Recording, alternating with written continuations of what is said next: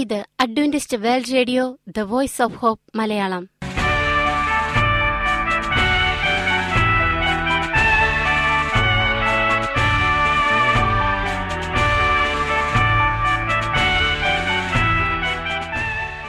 നിലയ്ക്കാത്ത ദൈവസ്നേഹത്തിന്റെ ശബ്ദ പ്രപഞ്ചത്തിലേക്ക് ഞങ്ങളുടെ എല്ലാ പ്രിയപ്പെട്ട ശ്രോതാക്കൾക്കും സ്വാഗതം. ഞാൻ ഷാനി ബിനോയ്. ഇന്നത്തെ പ്രധാന പരിപാടികൾ: കാവ്യശബ്ദം, ക്രിസ്തീയ ഭക്തിഗാനങ്ങളുടെയും കവിതകളുടെയും പ്രത്യേക ആസ്വാദന പരിപാടി. വചനപ്രത്യാശ, തിരുവചന സന്ദേശം. പാസ്റ്റർ ബിനോയ് ജേക്കബ് തിരുവചനത്തിൽ നിന്നും സംസാരിക്കുന്നു. ഇന്നത്തെ പരിപാടി ഒരു മനോഹരമായ ഗാനം കേട്ടുകൊണ്ട് ആരംഭിക്കാം.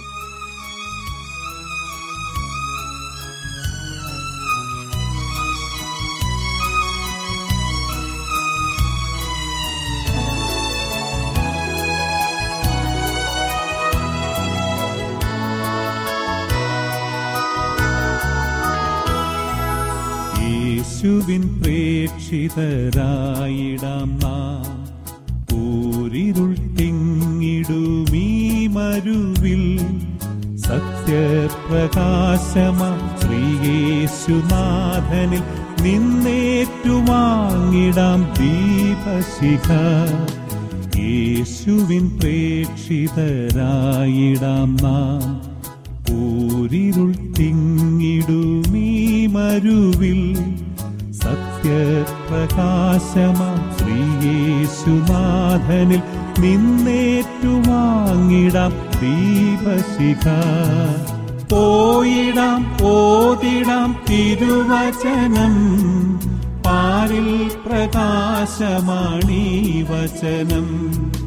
പോയിടാം ഓതിടാം തിരുവചനം, പാരിൽ പ്രകാശമാണീ വചനം.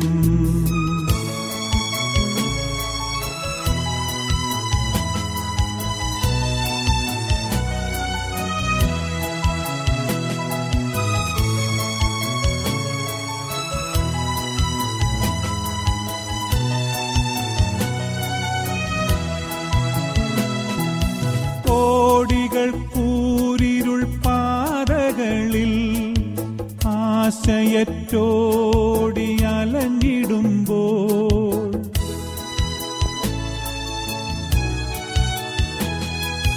കോടികൾ കൂരിരുൾ പാതകളിൽ ആശയത്തോടി അലഞ്ഞിടുമ്പോൾ, കൂരിരുൾ പാതയിൽ ദീപമാകും യേശുവിൻ കൈത്തിരി ഏന്തുക നാം.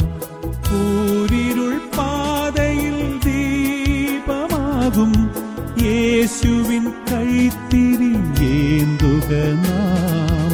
പോയിടാം ഓതിടാം തിരുവചനം, പാരിൽ പ്രകാശമാണീ വചനം. പോയിടാം ഓതിടാം തിരുവചനം, പാരിൽ പ്രകാശമാണീ വചനം.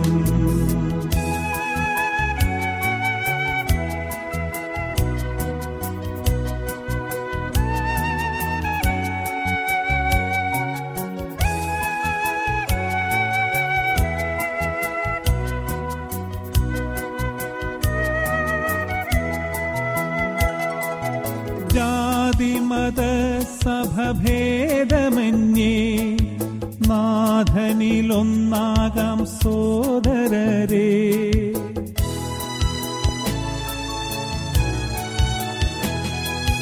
ജാതിമത സഭഭേദമന്യേ നാഥനിലൊന്നാകാം സോദരരേ, സൽസുവിശേഷ സുവാഹികളായി രാത്രി തീരും മുമ്പായി വേല തീർക്കാം.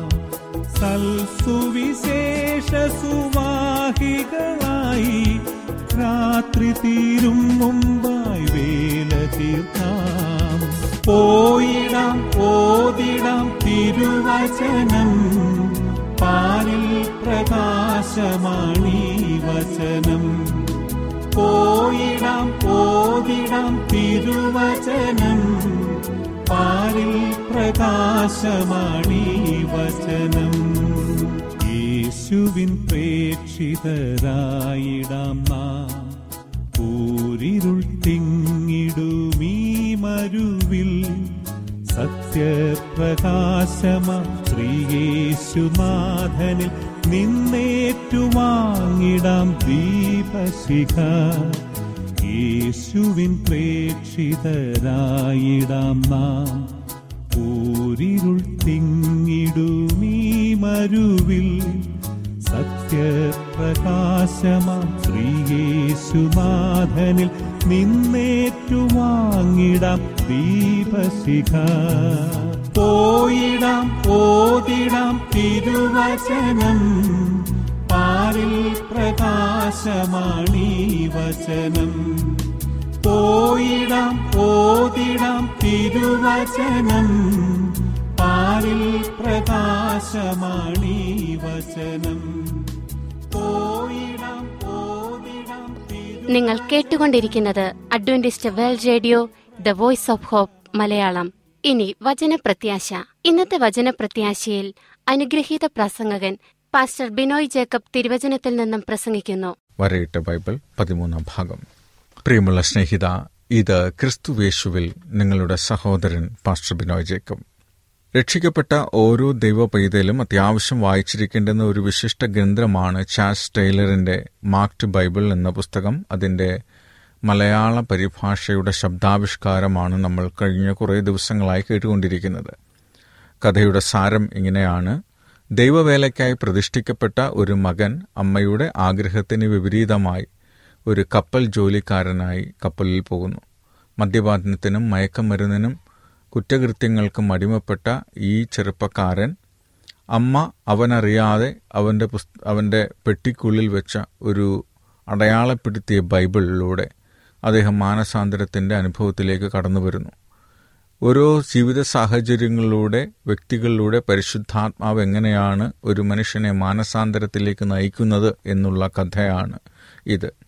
കപ്പലിലെ ദീർഘമേറിയ അക്കാലത്തെ യാത്രയിൽ പരിചയപ്പെട്ട മനുഷ്യരുമായിട്ട് അവൻ്റെ വിശ്വാസത്തെക്കുറിച്ച് നടന്ന ചർച്ചകളിൽ നിന്നും യഥാർത്ഥമായ വേദപുസ്തക യാഥാർത്ഥ്യങ്ങൾ കണ്ടെത്തുകയാണ് ഈ ചെറുപ്പക്കാരൻ. ഇൻ്റർനാഷണൽ ഡേറ്റ് ലൈനിൻ്റെ വിശദീകരണം, ഒരു ന്യായാധിപൻ, പാസ്റ്റർമാർ, സുവിശേഷ പ്രവർത്തകർ എന്നിവയുടെയൊക്കെയുള്ള ആ ചർച്ച അയാളെ യഥാർത്ഥമായ വേദപുസ്തക സത്യത്തിലേക്ക് നയിക്കുന്നു. ഇത് നമ്മുടെ ജീവിതത്തിൻ്റെയും യാഥാർത്ഥ്യമാണ്. പലപ്പോഴും സമാന സാഹചര്യങ്ങളിലൂടെ സമാന ചോദ്യങ്ങളിലൂടെ നമ്മളും കടന്നു പോയിട്ടുണ്ടാകും. ഇതിൻ്റെ ഇതിവൃത്തമായി പറയുന്ന സംഭവവികാസങ്ങൾ നമ്മുടെ മനസ്സിലുള്ള ഒരുപാട് ചോദ്യങ്ങൾക്ക് ഉത്തരം നൽകുന്നതാണ്. തീർച്ചയായിട്ടും പ്രാർത്ഥനാപൂർവം നമുക്ക് തുടർന്ന് കേൾക്കാം. ദൈവം അനുഗ്രഹിക്കട്ടെ. മർമ്മപ്രധാനമായ ഒരു തീരുമാനം, ഭാഗം പതിമൂന്ന്.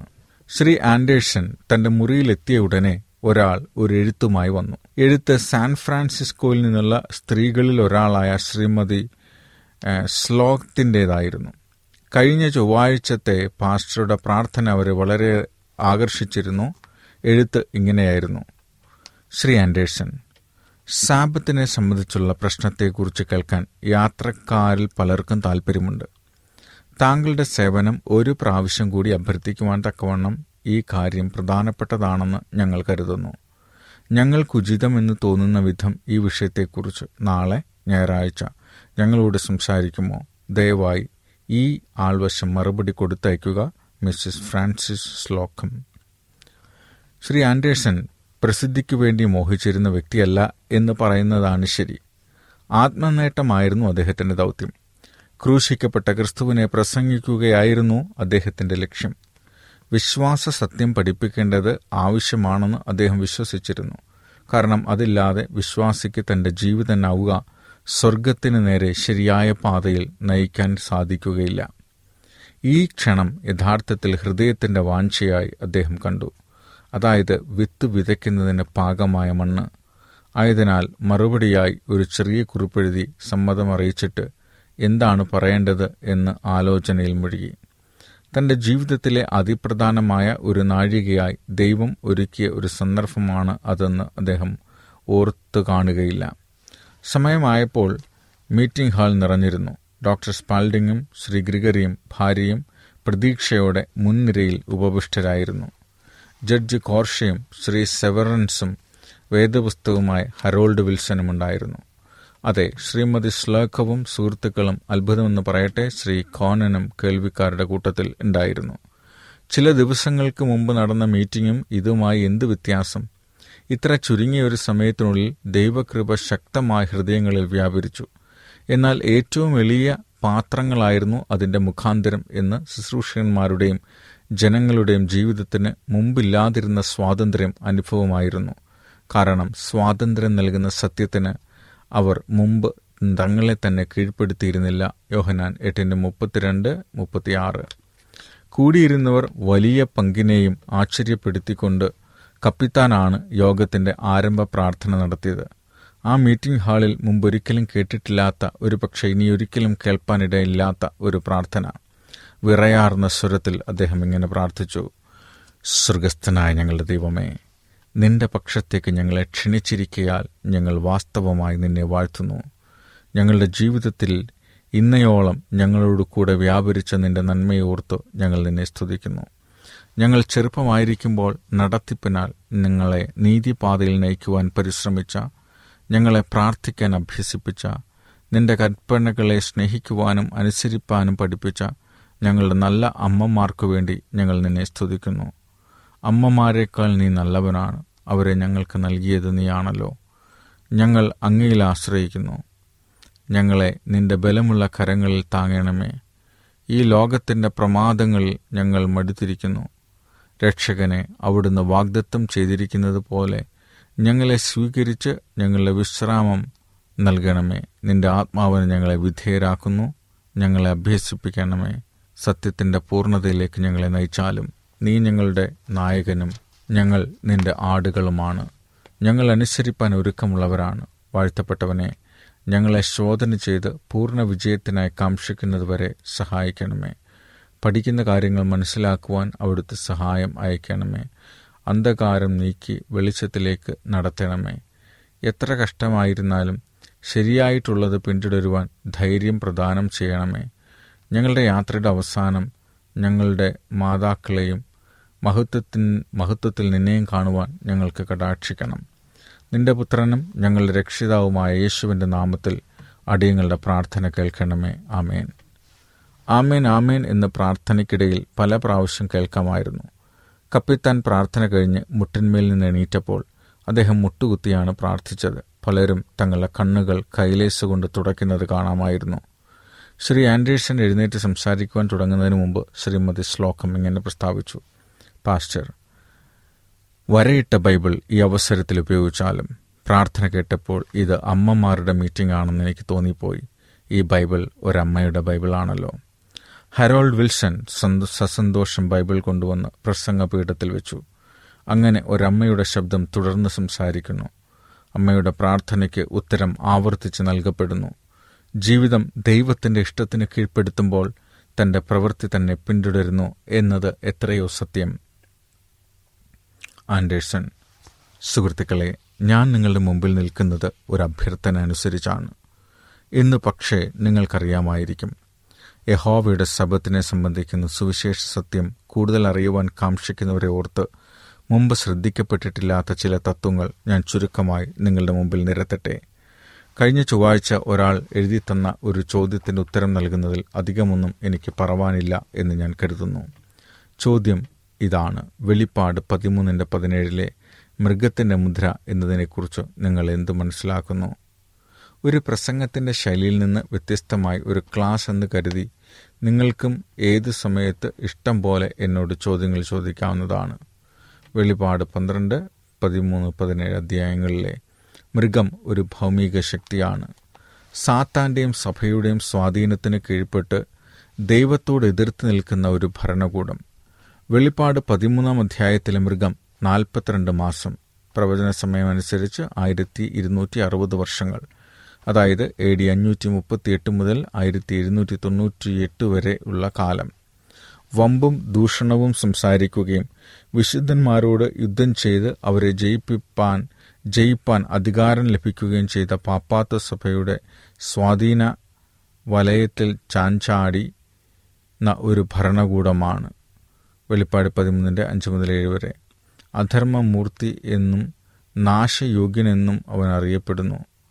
അദ്ദേഹത്തിൻ്റെ ദൈവത്തിൻ്റെ സഭയിൽ സ്ഥാനം പിടിച്ചതും റോമാ സാമ്രാജ്യത്തിൻ്റെ മേൽ ആദീശത്വം നേടിയതും വേദപുസ്തകത്തിൻ്റെ സ്ഥാനത്ത് പാരമ്പര്യവും സ്ഥാപിച്ചതും വാസ്തവത്തിൽ ദൈവത്തിൻ്റെ ന്യായപ്രമാണത്തിന് മാറ്റം വരുത്തി ശബ്ദത്തിൻ്റെ സ്ഥാനത്ത് ഞായറാഴ്ച സ്ഥാപിച്ചതുമായ ആ ഭയങ്കര ശക്തി ഇതാണ്. രണ്ട് തെസ്ലോനിക്കർ രണ്ടിന് മൂന്ന് നാല്, ദാനിയേൽ രണ്ട് ഇരുപത്തിയഞ്ച്. ഇതെല്ലാം ചരിത്ര വസ്തുതകളാണ്, ആർക്കും പരിശോധിക്കാവുന്നവ. അങ്ങനെ ഒറ്റ നോട്ടത്തിൽ മൃഗത്തിൻ്റെ മുദ്ര എന്നത് ദൈവത്തിൻ്റെ സത്യത്തെയും ജനത്തെയും എതിർക്കുന്ന പാപ്പാത്വത്തോട് അഭേദ്യമായി ബന്ധപ്പെട്ടിരിക്കുന്ന ഒന്നാണ് എന്ന് നമുക്ക് മനസ്സിലാക്കാം. കാരണം വെളിപ്പാട് പതിനാലിൻ്റെ ഒമ്പത് മുതൽ പതിനൊന്ന് വരെ മൃഗത്തിൻ്റെ മുദ്ര സ്വീകരിക്കുന്നത് ദൈവത്തിൻ്റെ വിശുദ്ധം വിരുദ്ധമായ കാര്യമാണെന്നും ദൈവക്രോധത്തിന് കാരണമാക്കുമെന്നും പറഞ്ഞിരിക്കുന്നു. അപ്പോൾ മുദ്ര എന്നത് നാം മനസ്സിലാക്കേണ്ടുന്ന ഒരു സംഗതിയാണ്. ദൈവവചനം അത് നമുക്ക് വെളിപ്പെടുത്തി തരേണ്ടിയിരിക്കുന്നു. വെറും ഒരു പദം എന്ന നിലയിൽ മുദ്ര എന്നാണ് അടയാളം അഥവാ ചിഹ്നം എന്നും നമ്മൾ പറയും. അതിന് തുല്യമാണ് ഈ വാക്ക്. ഈ വാക്കുകൾ ഒന്നിനു പകരം മറ്റൊന്നായി ഉപയോഗിക്കപ്പെടുന്നു. ഉദാഹരണത്തിന് എഹെസ്കേൽ ഒൻപതിൻ്റെ നാലിൽ ദൈവം സ്വർഗീയ ദൂതനോട് തന്നെ തന്നെ മാനിക്കുന്നവരുടെ നെറ്റികളിൽ ഒരു അടയാളം ഇടുക എന്ന് കൽപ്പിക്കുന്നു. വെളിപ്പാട് ഏഴിൻ്റെ മൂന്നിൽ ഈ ആളുകൾ നെറ്റിയിൽ മുദ്രയിട്ട ഇടപ്പെട്ടവരായി കാണുന്നു. റോമർ നാലിൻ്റെ പതിനൊന്നിൽ മുദ്ര, അടയാളം എന്നീ പദങ്ങൾ രണ്ടും സമാനമായി കാണുന്നു. വിശ്വസ്ത നീതിക്ക് മുദ്രയായി പരിച്ഛേദന എന്ന അടയാളം. ആകയാൽ ദൈവത്തിൻ്റെ അടയാളം എന്ന് പറയുമ്പോൾ ഒരുവന് അത് വ്യക്തമായും ദൈവത്തിൻ്റെ മുദ്രയാലോ അഥവാ ദൈവത്തിൻ്റെ ചിഹ്നമായോ തുകയായോ യുക്തമായി മനസ്സിലാക്കാം. വാസ്തവത്തിൽ മൃഗത്തിന് അതിൻ്റെ അടയാളം, ചിഹ്നം, അതായത് മുദ്രയുണ്ട്. അതിന് വിരുദ്ധമായി ദൈവത്തിൻ്റെ അടയാളം, ചിഹ്നം അഥവാ മുദ്ര നിലനിൽക്കുന്നു. മൃഗത്തിൻ്റെ അടയാളം, ചിഹ്നം അഥവാ മുദ്ര ധരിക്കുന്നത് മരണകരമാണ്. ദൈവത്തിൻ്റെ അടയാളം, ചിഹ്നം അതായത് മുദ്ര വഹിക്കുന്നത് ജീവകാരണമാണ്, നിത്യജീവനാണ്. ഇപ്പോൾ ഏറ്റവും രസകരമായ ഭാഗത്തേക്ക് നാം വരുന്നത്. മുദ്ര, ചിഹ്നം, അടയാളം, മാർക്ക്, സൈൻ, സീൽ എന്നിവ നിയമത്തോടും പ്രമാണരേഖയോടും ബന്ധപ്പെട്ടിരിക്കുന്നു. ഇസ്രായേൽ ആഹാബിൻ്റെ പേരിൽ കത്തുകൾ എഴുതി അവൻ്റെ മുദ്ര കൊണ്ട് മുദ്രയിട്ടു. ഒന്ന് രാജാക്കന്മാർ ഇരുപത്തിയൊന്നിൻ്റെ ഇരുപത്തിയെട്ട്. എസ്തേറിൻ്റെ കാലത്ത് യഹൂദന്മാരെ നശിപ്പിക്കാനുള്ള കൽപ്പന അഹേശ്വരസ് രാജാവിൻ്റെ നാമത്തിൽ രാജാവിൻ്റെ മുദ്രമോതിരം കൊണ്ട് മുദ്രയിട്ടപ്പെട്ടതായിരുന്നു. എസ്തേർ മൂന്നിന് രണ്ടിൽ പഴയ കാലത്ത് മുദ്രമോതിരത്തിൻ്റെ ഉദ്ദേശം ഇതായിരുന്നു. അതിൽ രാജാവിൻ്റെ നാമമുണ്ടായിരിക്കും. ഇതുകൊണ്ട് പ്രമാണങ്ങൾ മുദ്രയാക്കുവാനും അവ നിയമങ്ങളാക്കുകയും ചെയ്യുമായിരുന്നു. നാം മനസ്സിലാക്കേണ്ടുന്നത് ഇതാണ്. ദൈവത്തിൻ്റെ മുദ്ര അവൻ്റെ നിയമത്തോട് ബന്ധപ്പെട്ടിരിക്കുന്നു. അതിൽ മുദ്രയുടെ സ്ഥാനത്ത് അവൻ്റെ നാമം ഉണ്ടായിരിക്കണം. അതാണ് പ്രമാണത്തിന് സ്വാധീനം നൽകുന്നത്. ഓരോ നിയമമുദ്രയിലും മൂന്ന് കാര്യങ്ങൾ ആവശ്യം കാണണം എന്ന് ഞാൻ ഓർമ്മിപ്പിക്കട്ടെ. ഒന്ന്, അധികാരപ്പെട്ട ആളുകളുടെ പേര്. രണ്ട്, ആളുടെ ഔദ്യോഗിക പദവി. മൂന്ന്, അധികാര സീമ. നമ്മുടെ രാജ്യത്തിൻ്റെ പ്രസിഡന്റ് ഏതെങ്കിലും നിയമത്തിലോ പ്രമാണത്തിലോ ഒപ്പിടുമ്പോൾ തൻ്റെ പേരെഴുതി ഇന്ത്യൻ റിപ്പബ്ലിക്കിൻ്റെ പ്രസിഡന്റ് എന്ന് മുദ്ര വയ്ക്കുന്നു. പേര് മാത്രം എഴുതി ഒപ്പിട്ടാൽ പോരാ, കാരണം അത് അതിൽ അതേ പേരിൽ മറ്റുള്ളവരുണ്ടാകാം. പേരും ഔദ്യോഗിക പദവിയും മാത്രം പോരാ, കാരണം അത് പേരുള്ള ഒരാൾ ഒരു പക്ഷേ ഒരു കമ്പനിയുടെയോ ക്ലബിൻ്റെയോ പ്രസിഡൻ്റായി കാണുമായിരിക്കും. ആകയാൽ മൂന്ന് വസ്തുതകളും ചേർന്ന് വരണം: പേര്, പദവി, അധികാരപരിധി. ദൈവത്തിൻ്റെ പ്രമാണമായ പത്ത് കൽപ്പനകളിൽ ഈ തത്വം കാണാവുന്നതാണ്. ആദ്യത്തെയും അവസാനത്തെയും അഞ്ച് കൽപ്പനകൾ യഹോവയുടെ പേര് ഉപയോഗിച്ചിട്ടില്ല. രണ്ടും മൂന്നും കൽപ്പനകളിൽ അവൻ്റെ പേര് മാത്രം പരാമർശിച്ചിരിക്കുന്നു. എന്നാൽ നാലാമത്തെ ശബ്ദ കൽപ്പനയിൽ അവൻ്റെ പേരും പദവിയും അധികാരസ്ഥാനവും വെളിപ്പെടുത്തിയിരിക്കുന്നു. ഏഴാം ദിവസം തൻ്റെ ദൈവമായ യഹോവയുടെ ശബ്ദമാകുന്നു ഇവിടെ അവൻ്റെ പേര് ഉപയോഗിച്ചിരിക്കുന്നു. ആറ് ദിവസം കൊണ്ട് ഞാൻ ആകാശവും ഭൂമിയും സമുദ്ര സമുദ്രവും അതിലുള്ളതൊക്കെയും സൃഷ്ടിച്ചു. ഇവിടെ സൃഷ്ടാവ് എന്ന തൻ്റെ ഔദ്യോഗിക പദവിയും അധികാര പരിധിയായി ആകാശവും ഭൂമിയും പരാമർശിച്ചിരിക്കുന്നു.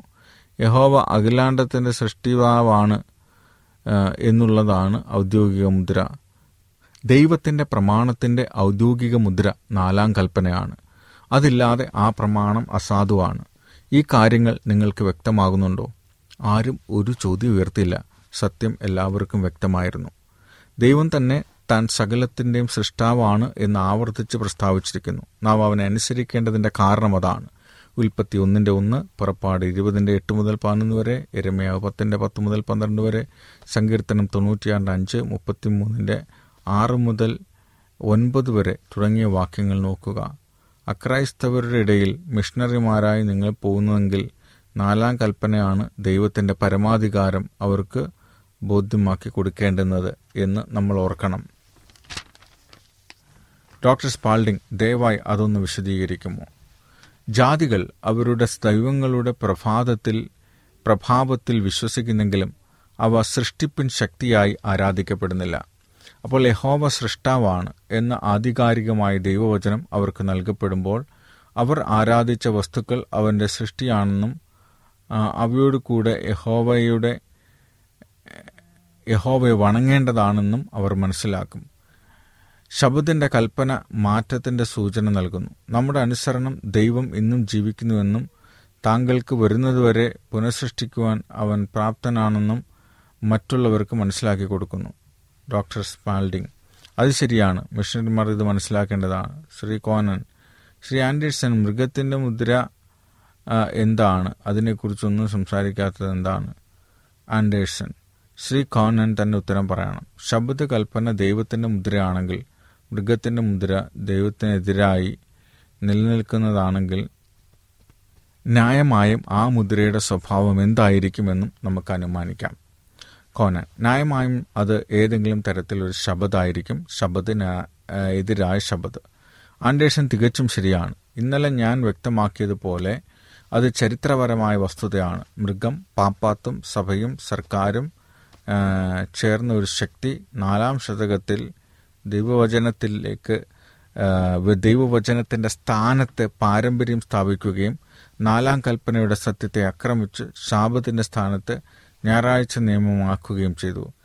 ആ കാലത്തെ ഒരു ബിഷപ്പ് യൂസീബസ് ഇങ്ങനെ പ്രസ്താവിച്ചിരിക്കുന്നു: ശബദ ശബദിൽ ചെയ്യുവാൻ കടപ്പെട്ടിരിക്കുന്ന കാര്യങ്ങൾ നാം കർത്താ കർത്തൃദിവസത്തിലേക്ക് മാറ്റിയിരിക്കുന്നു.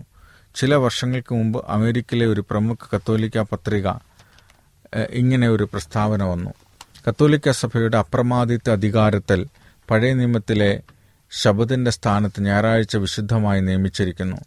ഇന്നലെ ഞാൻ കണ്ട ഒരു പ്രബോധന പുസ്തകത്തിൽ ഇങ്ങനെ പറയുന്നു: ലവോദിക്ക സുനഹദോസിൽ എ ഡി മുന്നൂറ്റി മുപ്പത്തി ആറിൽ വെച്ച് കത്തോലിക്ക സഭ ശനിയാഴ്ചയുടെ വിശുദ്ധിയെ ഞായറാഴ്ചയിലേക്ക് മാറ്റിയിരിക്കുന്നതിനാൽ നാം ശനിയാഴ്ചയ്ക്ക് പകരം ഞായറാഴ്ച ആചരിക്കുന്നു. ദൈവം തൻ്റെ അധികാരത്തിൻ്റെ മുദ്രയായി ശബദിനെ ചൂണ്ടിക്കാണിക്കുമ്പോൾ റോമസഭ തൻ്റെ അധികാരത്തിൻ്റെ തെളിവായി ഞായറാഴ്ച ചൂണ്ടിക്കാണിക്കുന്നു. ശബദിനെ ഞായറാഴ്ചയായി മാറ്റിയിരിക്കുന്നത് സഭയ്ക്ക് പെരുന്നാളുകൾ സ്ഥാപിക്കാൻ അധികാരമുണ്ടെന്നുള്ളതിൻ്റെ തെളിവായി നൽകിയിരിക്കുന്നു. അങ്ങനെ ഈ സഭയുടെ മുദ്ര ദൈവത്തിൻ്റെ മുദ്രയ്ക്ക് എതിരായി നിലനിൽക്കുന്നു. ചുരുക്കത്തിൽ വിശ്വാസത്യാഗിയായ സഭ ദൈവത്തിൻ്റെ കൽപ്പന ലംഘിച്ചു, അതിൻ്റെ മുദ്ര വലിച്ചു കീറി, അതിൻ്റെ സ്ഥാനത്ത് ഞായറാഴ്ച ആചരിച്ചു. ഈ വിശ്വാസത്യാഗം താൻ വരുത്തിയിരിക്കുന്ന മാറ്റം സ്വീകരിക്കുവാൻ മനുഷ്യരോട് കൽപ്പിക്കുന്നു. എവിടെല്ലാം മതിയായ അധികാരം പ്രയോഗിക്കുവാൻ സാധിക്കുന്നുവോ അവിടെയെല്ലാം നിയമമുണ്ട്, അതിനെ അനുശാസിക്കുന്നു. നമ്മുടെ രാജ്യത്തും മറ്റു രാജ്യങ്ങളിലുമുള്ള ഞായറാഴ്ച നിയമങ്ങളുടെ പുറകിലുള്ള തത്വം ഇതാണ്.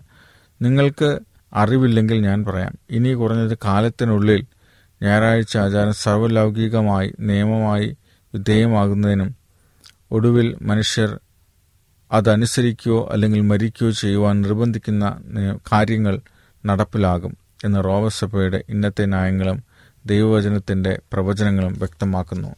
വെളിപ്പാട് പതിമൂന്നാം അധ്യായം വായിച്ചു നോക്കുക. അനേകം ക്രൈസ്തരും ശുദ്ധ മനസ്സാക്ഷിയോടെ ഞായറാഴ്ച ആചരിക്കുന്നുണ്ട്. എന്നാൽ ഇന്ന് വെളിച്ചം പ്രകാശിക്കുന്നു. സത്യമായതിൻ്റെ സ്ഥാനത്ത് വ്യാജമായത് ശബദ് സ്ഥാപിച്ചു. ദണ്ഡനം കൊണ്ട് അതിൻ്റെ നിലനിർത്തുവാൻ പരിശ്രമിക്കുന്നു. മൃഗവും അതിൻ്റെ മുദ്രയും ഉൾപ്പെട്ടിരിക്കുന്ന വിശ്വാസത്യാഗ വ്യവസ്ഥിതിക്കെതിരെ ദൈവത്തിൻ്റെ മുന്നറിയിപ്പ് മുഴങ്ങുന്നു. ദൈവവചനത്തിൻ്റെ വെളിച്ചത്തിൻ്റെ മുന്നിൽ ദൈവത്തിൻ്റെ വിശുദ്ധ ദിവസം നിരാകരിച്ചു. മൃഗത്തോടുള്ള വിധേയത്വത്തിൻ്റെ അടയാളമായി അനുശാസിക്കുന്ന ഞായറാഴ്ചയെ മുദ്രയും പ്രതിമയും സ്വീകരിക്കുമ്പോൾ അവർ മൃഗത്തിൻ്റെ മുദ്ര സ്വീകരിക്കുകയാണ് ചെയ്യുന്നത്. അതിനായി ദൈവം മുന്നറിയിപ്പ് നൽകിയിരിക്കുന്നു. ഏത് സമയത്താണ് മനുഷ്യർ തങ്ങളുടെ അനുഭവത്തിൽ സ്വയം ദൈവഭാഗത്തു നിന്ന് മുറിച്ചു മാറ്റുന്നതെന്ന് പറയുവാൻ നമുക്ക് കഴിയുമോ? ഈ സമയത്ത് നാം ദൈവത്തിൻ്റെ പ്രമാണം സ്വീകരിച്ചു. അതിനെ വിശുദ്ധമായി ആചരിക്കുവാൻ ദൈവം നമ്മെ ക്ഷണിക്കുന്നു. ശബത്തിൻ്റെ യഥാസ്ഥാനപ്പെടുത്തുവാൻ അവൻ നമ്മളെ ന്യായവാദം ചെയ്യുന്നു. യെശയ്യാവെട്ടിൻ്റെ പതിനാറ്. നോക്കുക, അതിനെ കാലിൽ കീഴിൽ ചവിട്ടി മെതിച്ചുകൊണ്ട് മെതിക്കരുത്. യെശയ്യായ മുപ്പത്തി അൻപത്തിയെട്ടിൻ്റെ പതിമൂന്ന്. സത്യം നാം നമ്മുടെ വിശ്വാസ നമ്മുടെ ജീവിതത്തിൽ സ്വീകരിക്കുന്നത് വരെ മനുഷ്യൻ്റെ മത്സരം നിർത്തിവെക്കുവാൻ അവൻ കൽപ്പിക്കുന്നു. വെളിപ്പാട് ഏഴിൻ്റെ ഒന്ന് മുതൽ എട്ട് വരെ സകലത്തെയും സൃഷ്ടിച്ച ദൈവത്തെ മാത്രം ആരാധിക്കുവാൻ ഒരു വലിയ സുവിശേഷ ദൂത് അവൻ ലോകമെമ്പാടും അയക്കുന്നു. വെളിപ്പാട് പതിനാലിൻ്റെ ആറ് ഏഴ്. ഒടുവിൽ അനേകരും ഞായറാഴ്ച ഉപേക്ഷിക്കുമെന്നും ദൈവത്തെ മുറ്റുമായി സ്വീകരിച്ച് അവൻ്റെ എല്ലാ കൽപ്പനകളും അനുസരിക്കുമെന്നും പറഞ്ഞിരിക്കുന്നു. വെളിപ്പാട് പതിനാലിൻ്റെ പതിനേഴിൽ അവൻ ദൈവത്തിൻ്റെ മുദ്രയേറ്റ് അവസാന മഹത്വ രാജ്യത്തിൽ സിയോൻ പർവ്വതത്തിൽ നിൽക്കുമെന്ന് വെളിപ്പാട് പതിനാലിൻ്റെ ഒന്ന്. മറുവശത്ത് ദൈവത്തിൻ്റെ ദൂത് ഉപേക്ഷിക്കുന്നവർ ദൈവത്തിൻ്റെ എതിർപ്പുന്ന ശക്തിയെ പ്രസാദിപ്പിക്കുവാൻ ലോകത്തോട് അപ്പം നിന്ന് അതിൻ്റെ ആത്മാവും സ്വഭാവവും സ്വീകരിക്കുന്നവർ അവൻ്റെ ക്രോധത്തിന് മദ്യം കുടിക്കേണ്ടി വരികയും ലോകത്തെ വിജനമാക്കുന്ന ബാധകളുടെ പീഡനം അനുഭവിക്കേണ്ടി വരികയും ചെയ്യും. വെളിപ്പാട് പതിനാലിൻ്റെ പതിനാറ്. ഈ കാര്യത്തിൽ ഞാൻ താല്പര്യമെടുക്കുന്നതിനെക്കുറിച്ച് നിങ്ങൾ അത്ഭുതപ്പെടുന്നുണ്ടോ? ഇത് പഠിക്കുവാൻ സമയമെടുക്കുന്നത് പ്രയോജനമാണെന്ന് നിങ്ങൾ കാണുന്നുവോ? ഈ പ്രശ്നം നിസ്സാരമായി ഗണിക്കുവാൻ ആരെങ്കിലും തുനിയുമോ? നിങ്ങൾക്കെന്താണ് വേണ്ടുന്നത്? റോമയോ ക്രിസ്തുവോ? ഞായറാഴ്ചയോ ശബദോ? മൃഗത്തിൻ്റെ മുദ്രയോ ജീവനുള്ള ദൈവത്തിൻ്റെ മുദ്രയോ? ഡോക്ടർ സ്പാൽഡിംഗ് എഴുന്നേറ്റ് ഞാൻ ചില വാക്കുകൾ സംസാരിക്കട്ടെയോ എന്ന് ചോദിച്ചു. തൻ്റെ ജീവിതത്തിൽ ഒരു പുതിയ യുഗം കുറിക്കുന്നതിൻ്റെയും അനേകരുടെ ജീവിതങ്ങളെ സ്പർശിക്കുന്ന ഒരു തീരുമാനം പ്രഖ്യാപിക്കുവാൻ അദ്ദേഹം ഒരുങ്ങുകയായിരുന്നു. മാനസാന്തരത്തിൻ്റെ ഈ അനുഭവത്തിലേക്കൊപ്പം സഞ്ചരിക്കുവാൻ നിങ്ങളെ തുടർന്നും ക്ഷണിക്കുന്നു. ദൈവം നമ്മളെ ഓരോരുത്തരെയും അനുഗ്രഹിക്കട്ടെ. ഈ പഠനം നമ്മൾ തുടരുന്നതാണ്. ദൈവം നമ്മളെ ഓരോരുത്തരെയും അനുഗ്രഹിക്കട്ടെ. ആമേൻ. ഈ പരിപാടികളെക്കുറിച്ചുള്ള നിങ്ങളുടെ അഭിപ്രായങ്ങൾ, നിർദ്ദേശങ്ങൾ, അനുഭവ സാക്ഷ്യങ്ങൾ, നിങ്ങളുടെ പ്രത്യേക പ്രാർത്ഥനാ ആവശ്യങ്ങൾ എന്നിവ ഞങ്ങൾക്ക് എഴുതുക. നിങ്ങൾക്ക് വേണ്ടി പ്രത്യേകം പ്രാർത്ഥിക്കുന്നതാണ്. ഞങ്ങളുടെ പുസ്തകങ്ങൾ, സീഡികൾ, ബൈബിൾ, ആരോഗ്യ പാഠങ്ങൾ എന്നിവ തപാലിൽ നിങ്ങൾക്ക് ലഭിക്കുന്നതിനും ഞങ്ങൾക്ക് എഴുതുക. ഞങ്ങളുടെ വിലാസം: Adventist world radio Malayalam, post box number പതിനേഴ്, പൂനെ നാല് ഒന്ന് ഒന്ന് പൂജ്യം പൂജ്യം ഒന്ന്, മഹാരാഷ്ട്ര, ഇന്ത്യ. വിലാസം ഒരിക്കൽ കൂടി: Adventist world radio Malayalam, post box number പതിനേഴ്, പൂനെ നാല് ഒന്ന് ഒന്ന് പൂജ്യം പൂജ്യം ഒന്ന്, മഹാരാഷ്ട്ര, ഇന്ത്യ. ഞങ്ങളുടെ ഇമെയിൽ ബിനോയ് ജേക്കബ് പൂജ്യം ഒന്ന് അറ്റ് ജിമെയിൽ ഡോട്ട് കോം. ഈ പരിപാടികൾ ഓൺലൈനായി ശ്രവിക്കുന്നതിന് ഞങ്ങളുടെ വെബ്സൈറ്റായ W W W dot A W R dot O R G സന്ദർശിക്കുക. ഇന്നത്തെ പരിപാടികൾ ഇതുവരെ കേട്ടുകൊണ്ടിരുന്ന എല്ലാ പ്രിയപ്പെട്ട ശ്രോതാക്കൾക്കും നന്ദി. നാളെ ഇതേ സമയം ഇതേ മീറ്റർ ബാൻഡിൽ നമ്മൾ കണ്ടുമുട്ടുന്നതുവരെ ദൈവത്തിൻ്റെ അനവധിയായ അനുഗ്രഹങ്ങൾ നിങ്ങൾക്ക് കൂട്ടായിരിക്കട്ടെ. നമസ്കാരം.